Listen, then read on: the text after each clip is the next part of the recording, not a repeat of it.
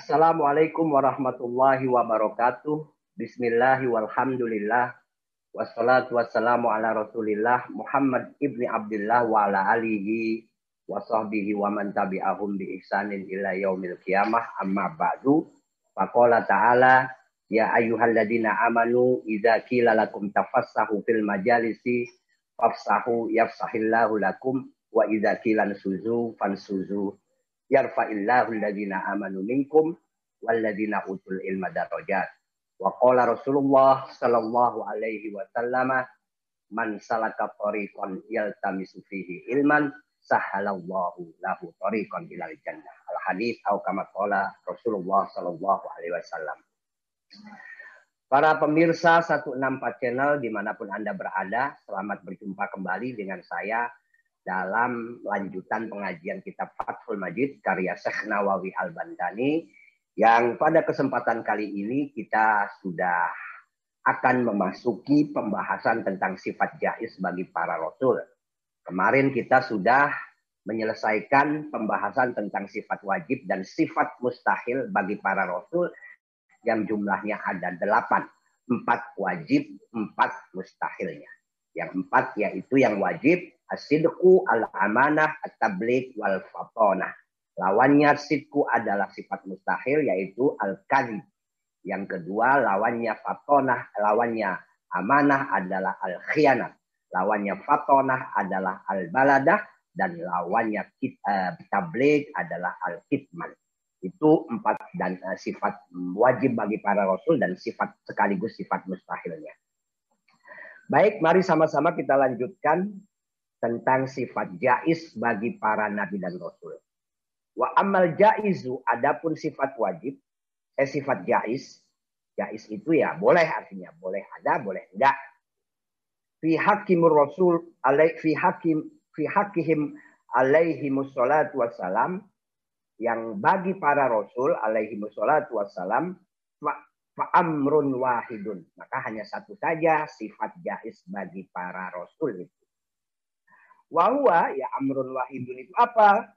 Buku ul a'rod al bashariyah terjadinya apa-apa yang terjadi yang bisa terjadi pada manusia allati la tuaddi ila naqsim fi maratibihim tapi yang tidak menyebabkan eh, apa namanya cacat pada derajat kemuliaan para nabi. Jadi apa yang terjadi pada manusia bisa juga terjadi pada para rasul, tapi yang tidak mencacat atau men, apa, membuat cacat martabat atau kemuliaan para rasul itu. Apa saja? Contohnya eh, allati la ila nafsim mimma ratibihim al al al, al aliyah. Jadi yang menyebab yang tidak merusak kemuliaan pangkat atau derajat para rasul. Apa saja itu?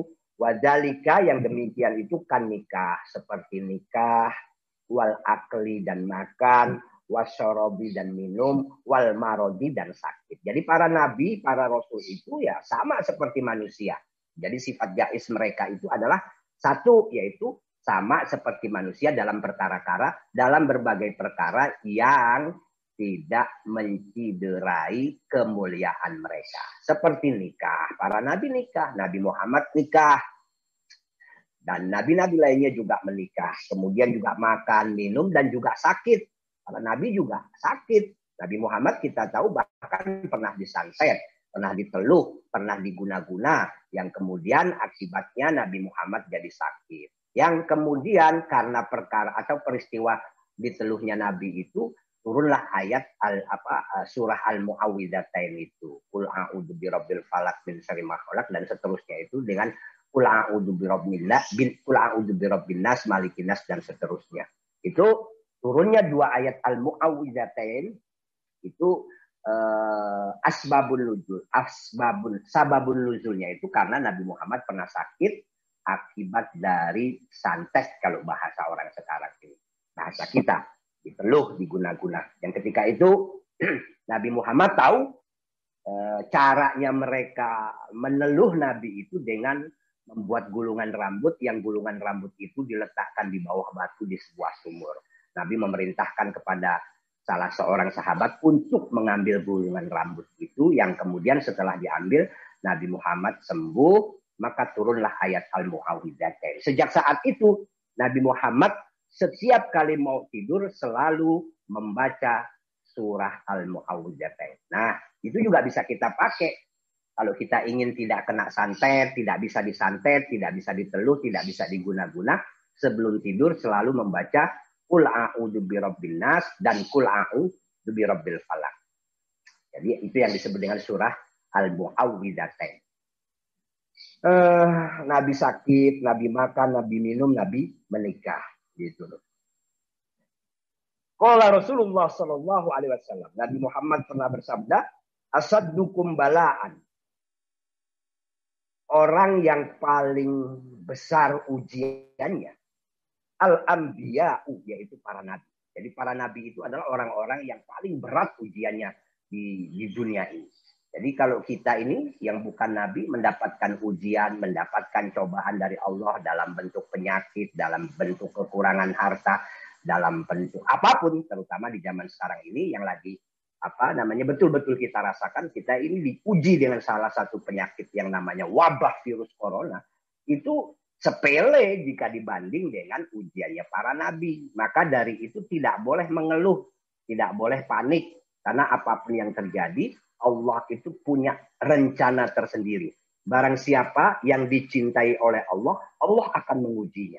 Nah, ketika Allah menguji seseorang, ketika orang itu rela atau ridho, maka Allah akan memberikan keriduannya. Tapi ketika orang itu malah berkeluh kesah, marah, menyalah-nyalahkan dan lain sebagainya, maka itu akan mendapatkan murka dari Allah Subhanahu wa taala.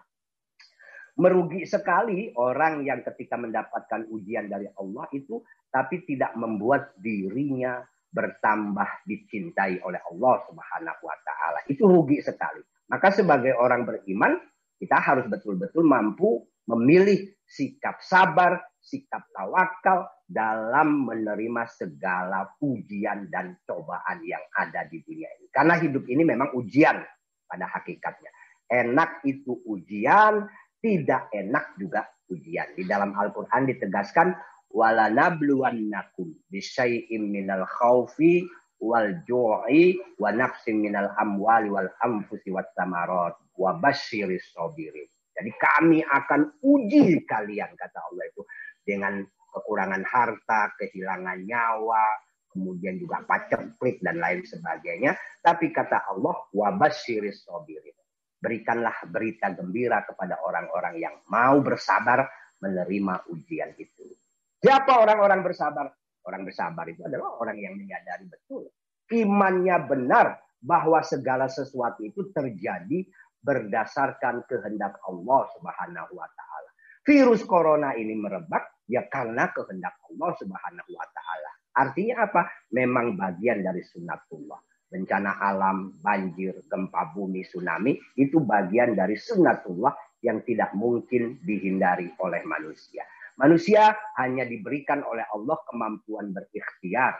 Bagaimana caranya meminimalisir dampak negatif dari segala bencana. Dalam konteks menghadapi wabah virus corona, Tentu cara kita menghindarkan diri atau bahkan meminimalisir korban ya dengan menjalankan protokol kesehatan yang merupakan temuan atau anjuran dari para pakar, baik pakar kesehatan, pakar pandemi, pakar virus. Nah, itulah cara kita bersabar dalam menghadapi bencana. Jadi sabar itu memang harus tidak bisa ah, sabar itu tidak bisa dipaksakan. Sabar itu harus punya dasar pemikiran. Tanpa dasar pemikiran yang didasari oleh iman yang baik dan benar, ya orang sulit untuk bisa kemudian betul-betul memilih kesabaran dalam menghadapi segala ujian. Nah, Inna wa asaddukum balaan al anbiya, summa al aulia, kemudian para wali. Jadi rahasianya sebetulnya ada di cinta. Nabi Muhammad, eh, Allah itu sangat tentu sangat mencintai para nabi. Begitu juga Allah sangat mencintai para para wali. Maka para nabi itu adalah orang-orang yang paling besar, paling berat ujiannya. Setelah para nabi siapa? Ya para wali. Kenapa mereka mendapatkan ujian paling berat? Karena mereka orang-orang yang dicintai oleh Allah. Itu artinya kalau kita ingin dicintai oleh Allah, kita harus sabar dalam menerima ujian dalam hidup ini.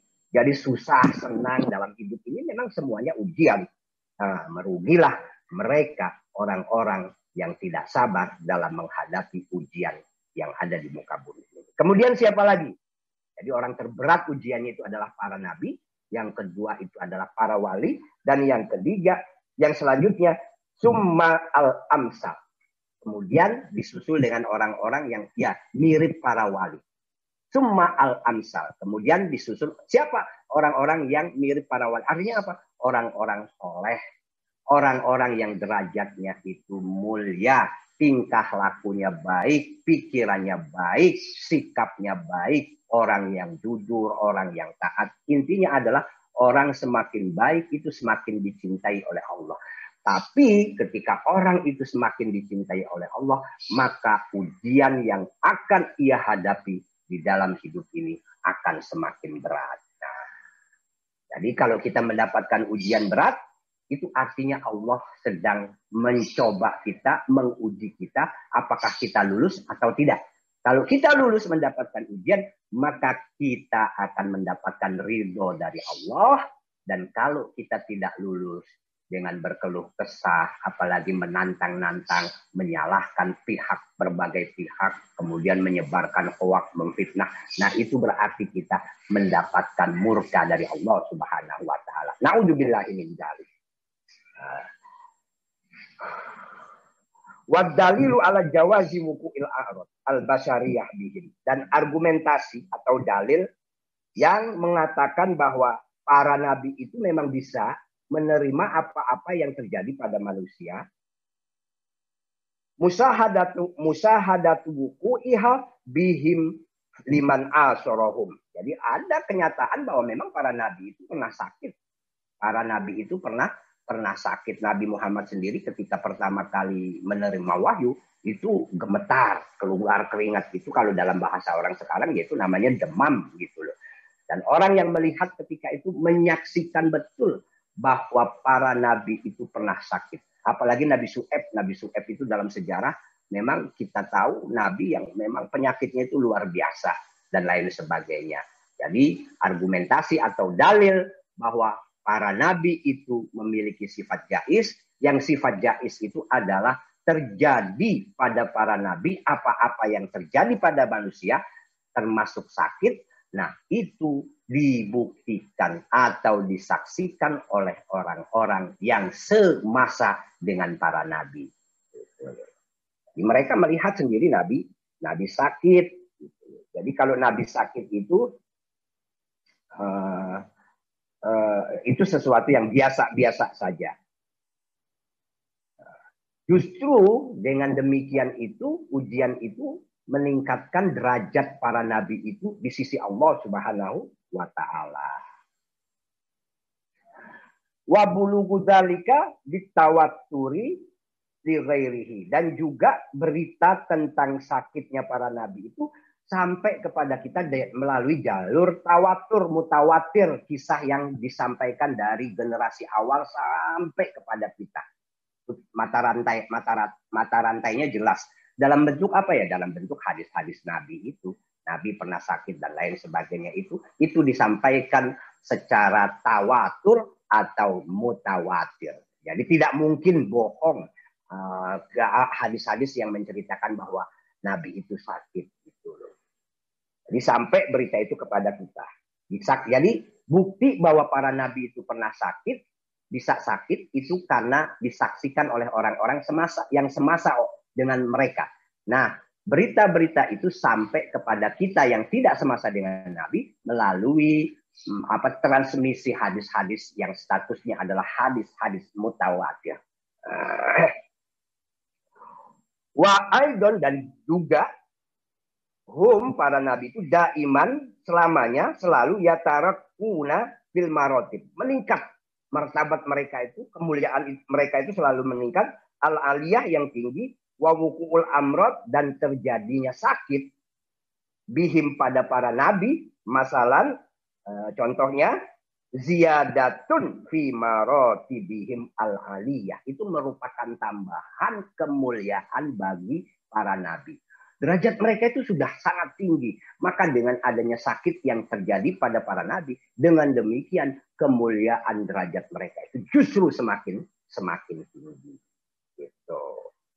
Wali ajli ayatasalla bihim ghairuhum. Dan juga demi anu apa namanya supaya orang lain yang bukan nabi itu bisa menghibur diri gitu loh. Maksudnya menghibur diri kalau kita sakit itu tidak tidak jangan sampai kita mengeluh. Karena apa? Ya kita ini manusia biasa. Wong nabi aja yang nak rasul aja utusan Allah itu juga sakit kok gitu loh.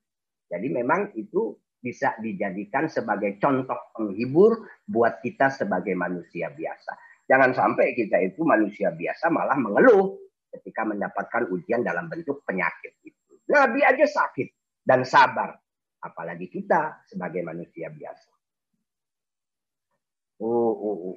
Wa yu'rafu al-akil anna dunya wa wa wa ya'rifa al-akilu dan supaya orang yang berakal itu mengerti anna dunya laisat darul daru jazail li ahibbaihi. Bahwa dunia ini bukan dunia uh, bahwa hidup ini di dunia ini bukan tempat untuk balasan bagi para kekasih Allah. Bukan.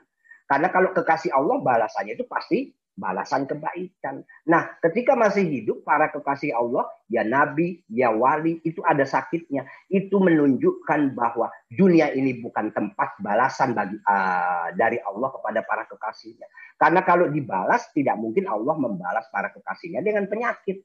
Allah pasti membalas para kekasihnya itu dengan kebaikan yang luar biasa. Tapi kapan? Ya nanti, bukan di dunia ini tapi nanti di akhirat. Dan dengan adanya sakitnya para nabi, itu supaya orang-orang yang berakal, yang berpikir, itu bisa memahami bahwa dunia ini bukan tempat pembalasan bagi kekasih Allah. Nah, jadi kalau kita nih, sholat rajin, puasa rajin, bersedekah, malam tahajud, tidak menyakiti orang. Kok hidup kita itu masih susah, dapat ujian macam-macam atau ujian baik yang datang dari luar ataupun yang datang dari dalam diri sendiri berupa sakit dan lain sebagainya. Itu justru harus dipahami bagian dari cara Allah ingin meningkatkan cintanya kepada kita ingin mengangkat derajat kita. Bukan itu bagian dari siksaan bukan bagian dari balasan bukan. Karena dunia ini bukan daru jazain bukan tempat pembalasan tempat pembalasan itu adanya di di surga nanti, di akhirat nanti maksudnya. Balasan-balasan kebaikan itu akan kita terima di akhirat nanti. Itu sebabnya beberapa hari yang lalu ada orang bertanya kepada saya, apakah bencana ini adalah teguran, ujian, atau siksa dari Allah Subhanahu wa taala?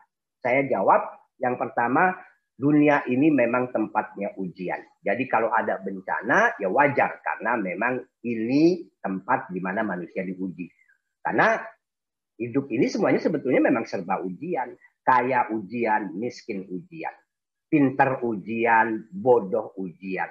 Sehat ujian, sakit juga ujian. Nah, jadi semuanya adalah ujian.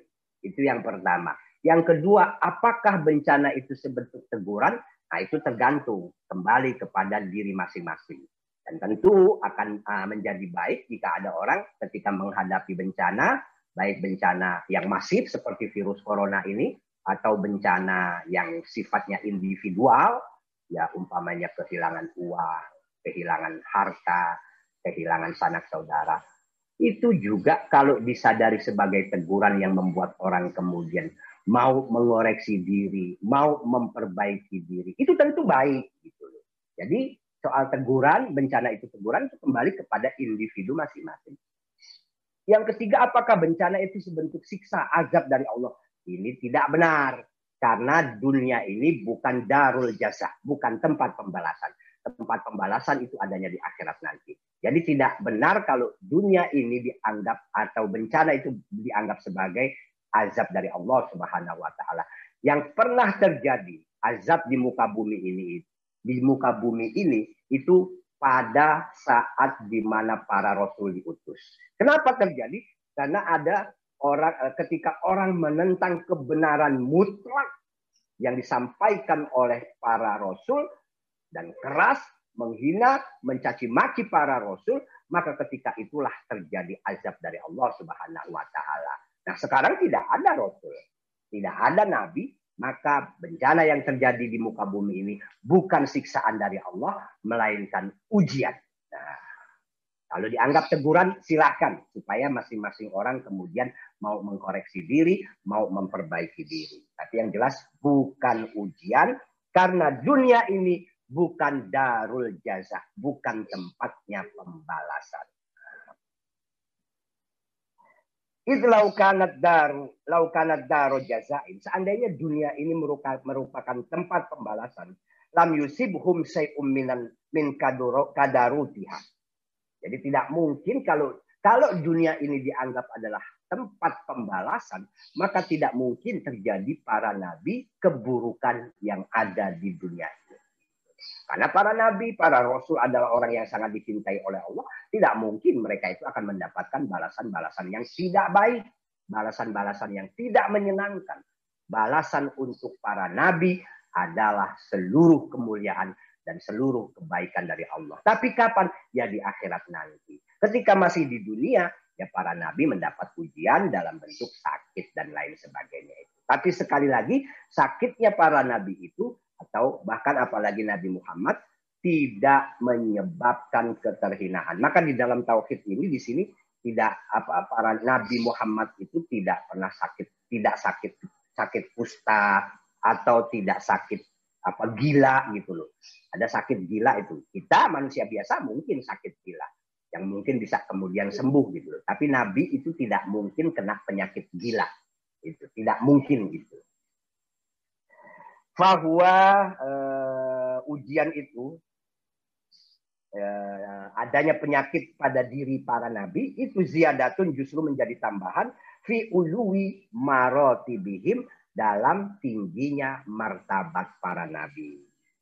Alaihi musholatu wassalam.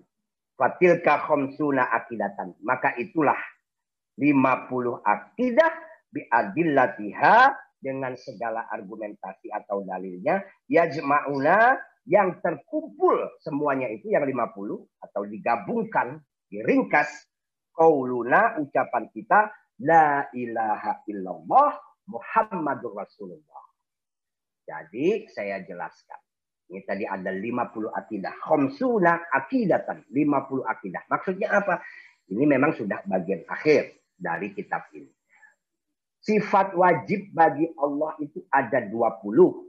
Sifat mustahilnya ada 20. Sifat jais Allah ada satu. Jumlahnya 41. Sifat wajib bagi para nabi itu ada empat. Sifat mustahil bagi para nabi ada empat.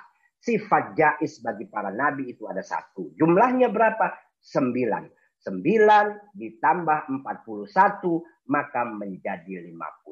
Inilah yang disebut aqaidil khamsin atau akidah 50 yang di dalam kitab ini dijelaskan semuanya itu diringkas dalam apa yang sering kita ucapkan yaitu kalimat la ilaha illallah Muhammadur Rasulullah.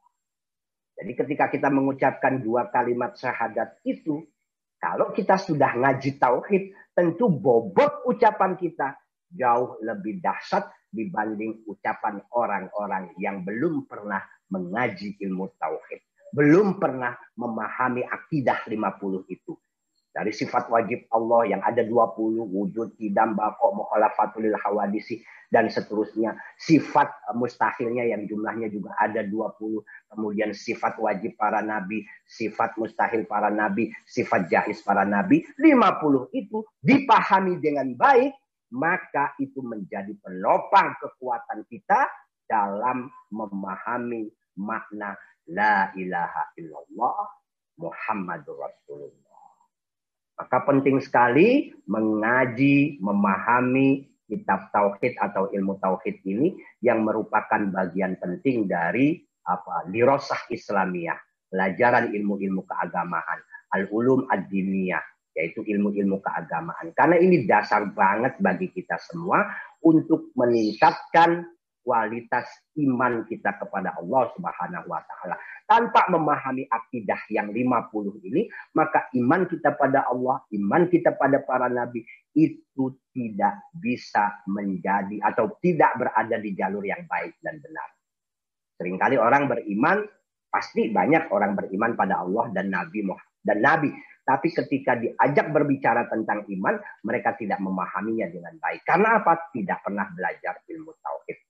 Setelah kita belajar, maka ucapan kalimat syahadat, dua kalimat syahadat kita itu akan semakin berbobot. Karena dengan mengucapkan La ilaha illallah, tidak ada Tuhan selain Allah, di dalamnya kita memahami betul sifat wajib dan lain sebagainya yang ada pada Allah. Termasuk sifat mustahilnya dan sifat jaiznya. Ketika kita mengucapkan Muhammadur Rasulullah, bahwa Nabi Muhammad itu utusan Allah, terbayang oleh kita sifat wajib Nabi, sifat mustahil Nabi, dan juga sifat jahis Nabi, yang semuanya itu demi kemuliaan para Nabi itu sendiri. Uh, it makna la ilaha illallah. Karena makna dari kalimat la ilaha illallah, la mustagni an kulli siwahu. Jadi gitu. Tidak ada orang yang tidak membutuhkan Allah. Nah, itu makna daripada makna la ilaha illallah illallah kecuali Allah Subhanahu wa taala. Uh, eh la mustagni an kulli ma siwahu muftakiron ilaihi kullu ma adahu. Jadi tidak ada orang yang tidak membutuhkan Allah. Bukan cuma orang, apa pun di muka di dunia ini tidak ada yang tidak membutuhkan Allah. Semua orang itu, semua makhluk itu membutuhkan Allah Subhanahu wa taala. Itu makna la ilaha illallah illa maujudan kecuali eh an kulli ma siwahu hmm, eh, mustaqilun ma'ad illallah. maknaha makna dari la ilaha illallah murakkabun an syai'aini atau makna dari dua kalimat syahadat itu tersusun dari dua makna yaitu apa? Wal mustaqni an kulli ma siwahu la yakunu illa maujudan. Jadi orang zat yang yang semua makhluk itu membutuhkannya itu pasti ada makna la ilaha illallah. Jadi ini yang pertama la ilaha illallah.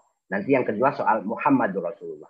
Jadi kalimat la ilaha illallah itu memiliki arti bahwa seluruh makhluk membutuhkan Allah. Dan apa yang dibutuhkan oleh seluruh makhluk tidak mungkin tidak ada. Pasti ada. Begitu. Nah, itu maksud dari uh, uh, uh, uh, la yaku uh, wal mustagni an kulli ma siwahu la yakunu illa maujudan. Kodiman dan juga bukan cuma maujud, tapi bukan cuma ada, tapi kodiman bersifat kodim. Kodim itu artinya tercipta dengan ada sen, dengan sendirinya, tidak ada awalnya itu kodim.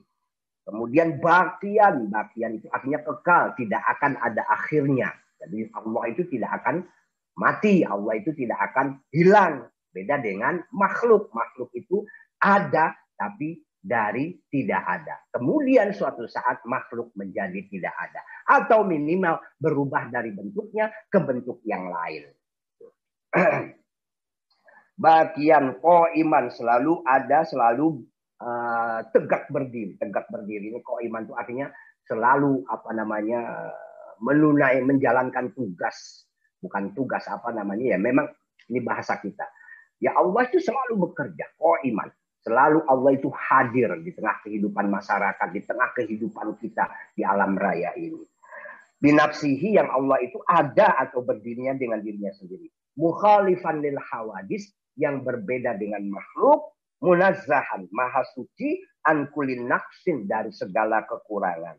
Wadalika yujibu lahu as-sam'u yang demikian itu karena Allah itu ada, Allah itu kekal, Allah itu azali, kodim, Allah itu mukhalifan lil hawadis, maka Allah juga memiliki sifat wajib yaitu as-sam'u. Wajib bagi Allah itu maha apa memiliki sifat mendengar.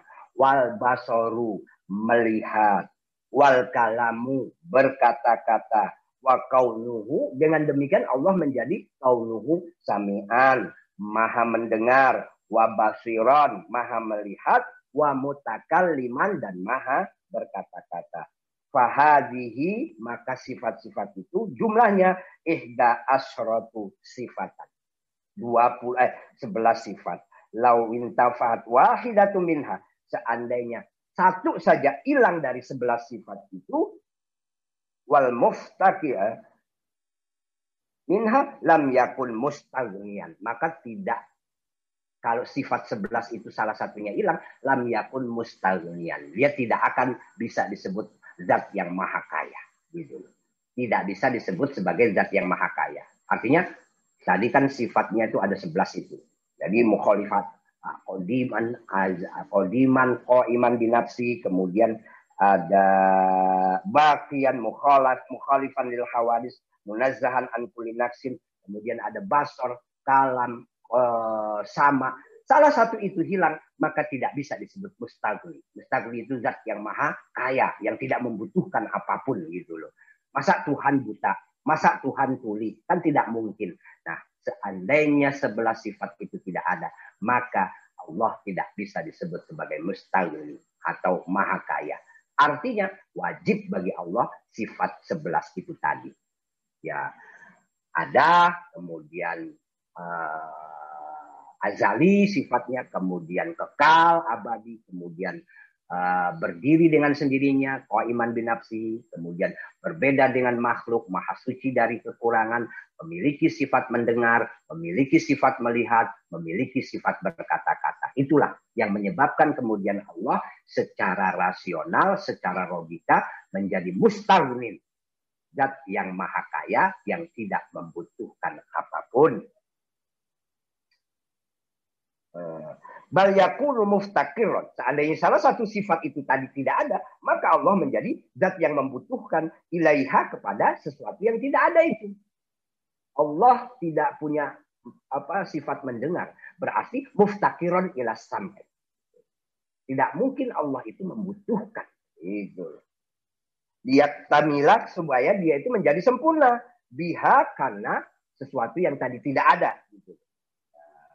Wal muftakir ilaihi kullu ma adahu la yakunu illa wahidan lahu kudrah, iradah wa ilmun. Dan segala dan wal muftakiru ilaihi zat yang dibutuhkan. Wal muftaqaru ilaihi. Zat yang dibutuhkan. Kullu ma'adahu oleh segala sesuatu yang selain dia gitu. La yakunu illa wahidan. Tidak mungkin banyak tapi pasti cuma satu gitu loh. Lahu kudrotun wa irodatun dan zat itu pasti memiliki sifat kudroh dan irodah. Kudroh itu artinya kuasa irodah itu artinya kendak wa ilmun dan ilmu wahayatun dan sifat hidup wa kaunuhu qadiran muridan, aliman, wahayyan. Allah itu pasti maha mengetahui, maha berkehendak, maha kuasa, dan maha hidup.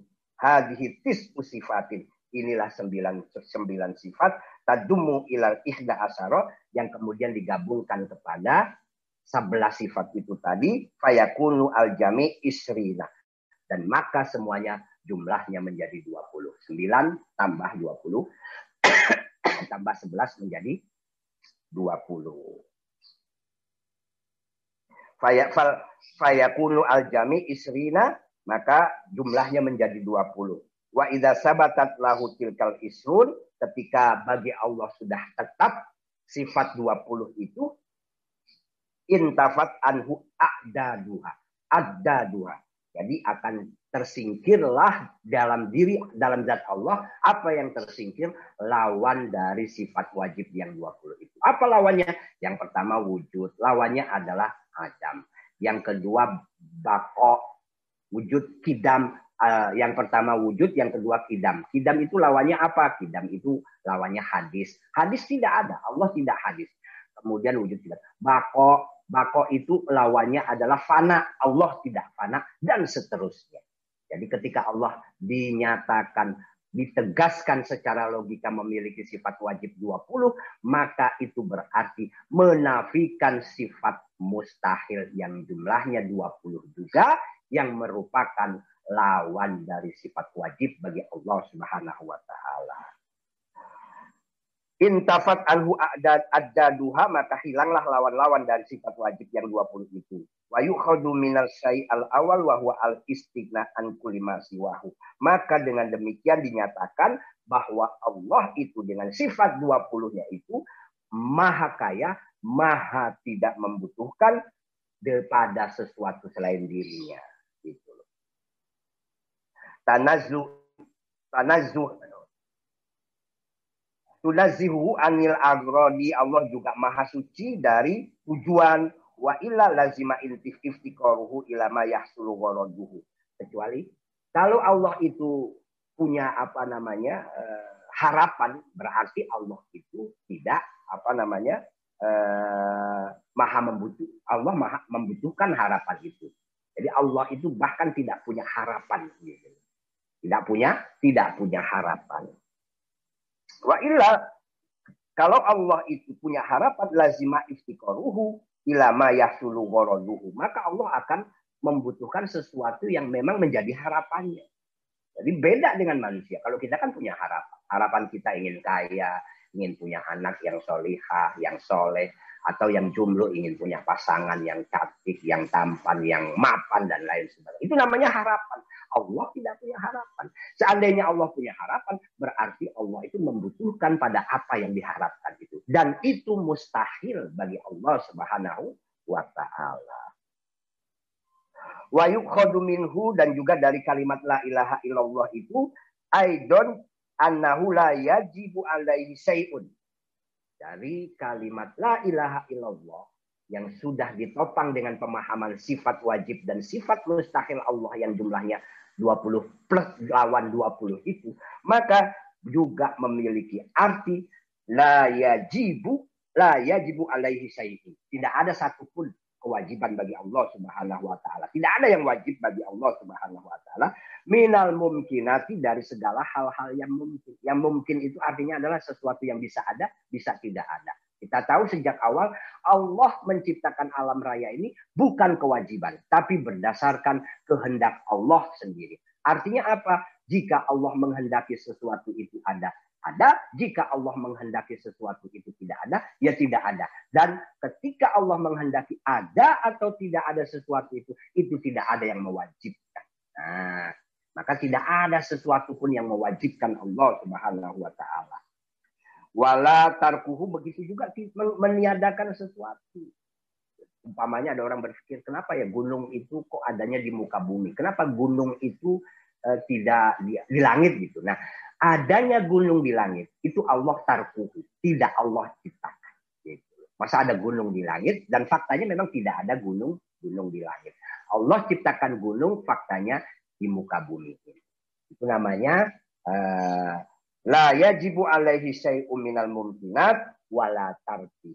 Jadi tidak ada Allah itu menciptakan sesuatu dipaksa atau tidak menciptakan sesuatu juga karena terpaksa. Wa illa seandainya ada yang ada keterpaksaan karena muftakiran maka Allah itu berarti membutuhkan gitu loh. Lidalika asyai kepada sesuatu yang membuat Allah jadi terpaksa liyak tamilah bihi supaya kemudian menjadi sempurna. Gak ada Allah itu mengerjakan sesuatu atau mengadakan sesuatu atau meniadakan sesuatu itu tidak ada yang mewajibkan. Seandainya ada kewajiban Allah untuk melakukan sesuatu berarti Allah itu muftakirun membutuhkan kepada sesuatu itu supaya zatnya maha sempurna dan ini mustahil. Wa yukhadu dari dua kalimat syahadat yang kedua kan dua ada dua kalimat syahadat yang pertama la ilaha illallah dan yang kedua adalah Muhammadur Rasulullah dari yang kedua itu Muhammadur Rasulullah itu bukan maksudnya bukan wa yu'khadu minas asani hudul sujami il alam uh, it kana syai'un minhu qadiman lakana maksudnya kalau dari sesuatu yang kedua, yang kedua di sini adalah penjelasan tentang sifat wajib dan sifat uh, yang tadi kan dibagi nih sifat wajib bagi Allah tuh ada 20. Tadi ada pembagian 9. Eh yang pertama 11 ya. 11 sifat itu ada pertama adalah eh, apa namanya? wujud, idam, bako, mukhalafatul lil hawadisi, kiamuhu binafsihi. Eh, kemudian juga Allah memiliki sifat sama, basor, kalam, sami'an, basiron, mutakaliman. Itu 11. Nah, yang kedua, Allah memiliki sifat wajib yang sembilan. Jadi 11 tambah 9 jadi 20. Apa itu yang sembilan? Nah, yang dimaksud bagian kedua ini adalah yang sembilan. Yaitu sifat kudroh, irodah, ilmun, hayat, qadiran, dan haliman, sami'an, hayyan, sami'an, dan yang jumlahnya ada sembilan itu, maka dari yang jumlah sembilan ini dapat diambil kesimpulan bahwa hudusu jami'il alam. Segala sesuatu itu sifatnya baru. Segala sesuatu itu sifatnya baru. Kecuali Allah. Artinya apa yang dimaksud dengan hudus itu adalah adanya dari tidak ada. Namanya hudus. Atau ada awalnya. Jadi tidak ada dengan sendirinya. Tapi ada awalnya. Seperti kita semua ini. Kita ada karena ada kita ada ya ada awalnya kita yang lahir tahun tahun 70, lahir tahun 80, tahun 8, atau tahun 90, itu berarti ada awalnya. Idlau kana syai'un minhu qadiman lakana dzalika syai' mustagnian anhu ta'ala. Seandainya ada satu saja makhluk ini yang qadiman, qadiman itu artinya ada dengan sendirinya dan tidak ada awalnya. Lakana dzalika syai' mustagnian, maka sesuatu itu tidak membutuhkan anhu ta'ala pada Allah subhanahu wa ta'ala. Dan itu tidak mungkin. Tidak mungkin di muka bumi ini, di alam raya ini, adanya sesuatu yang kodim sehingga dia tidak membutuhkan Allah subhanahu wa ta'ala. Wa minhu aidon dari sifat yang sembilan, yang sembilan itu juga bisa diambil kesimpulan. Annahu la ta'thira li. Tidak ada yang bisa mempengaruhi sesuatu minal kainat dari segala sesuatu yang ada ini fi asarim ma dalam bentuk apa pun pengaruh itu wa illa kecuali Allah Subhanahu wa taala yang yang yang mempengaruhi segala sesuatu ini. Orang diciptakan tampan, cantik, kaya dan lain sebagainya. Hakikatnya itu adalah Allah yang mempengaruhi itu. Allah yang membuat. Tidak ada satu makhluk pun yang bisa mempengaruhi uh, makhluk lain sehingga makhluk lain itu menjadi apa namanya dalam keadaan yang berbeda dengan apa yang diinginkan oleh Allah Subhanahu wa taala. Ya, air turun dari tempat yang tinggi mencari tempat yang rendah. Tidak mungkin manusia itu atau makhluk apa pun yang bisa mengubah itu. Nah, itu yang dimaksud dengan la ta'siru minal kainat fi am fi asarimah. Jadi tidak ada yang bisa. Wa illa kalau ada yang bisa, lazima ayas tagmiya, maka yang bisa itu, sesuatu yang bisa itu tidak membutuhkan an maulana jalla wa azza. Tidak membutuhkan pada Allah subhanahu wa ta'ala. Hada man daraja tahta la ilaha illallah. Inilah semua penjelasan yang terkandung dalam kalimat la ilaha illallah. Jadi tidak ada yang ada kecuali Allah. Tidak ada yang mempengaruhi segala sesuatu kecuali Allah. Kemudian juga tidak ada yang dibutuhkan kecuali Allah. Itu makna dari la ilaha illallah. Uh, baik para pemirsa sekalian, uh, kita akan lanjutkan pengajian kita pada kesempatan yang akan datang. Tampaknya kita sudah harus mencukupi pada pertemuan kali ini. Karena waktu sudah cukup sore, mudah-mudahan kita selalu diberikan kesehatan oleh Allah Subhanahu wa taala dalam menjalani hidup ini dan diberikan kemudahan. Karena kita tahu dampak dari merebaknya virus corona ini juga mempengaruhi perekonomian negara kita, juga pengaruh eh, mempengaruhi perekonomian masyarakat kita. Mudah-mudahan Allah melindungi kita semua dari berbagai penyakit dan selalu memberikan kemudahan kepada kita semua. Kurang lebihnya saya mohon maaf yang sebesar-besarnya. Wallahul muwaffiq ila aqwamit thoriq. Wassalamualaikum warahmatullahi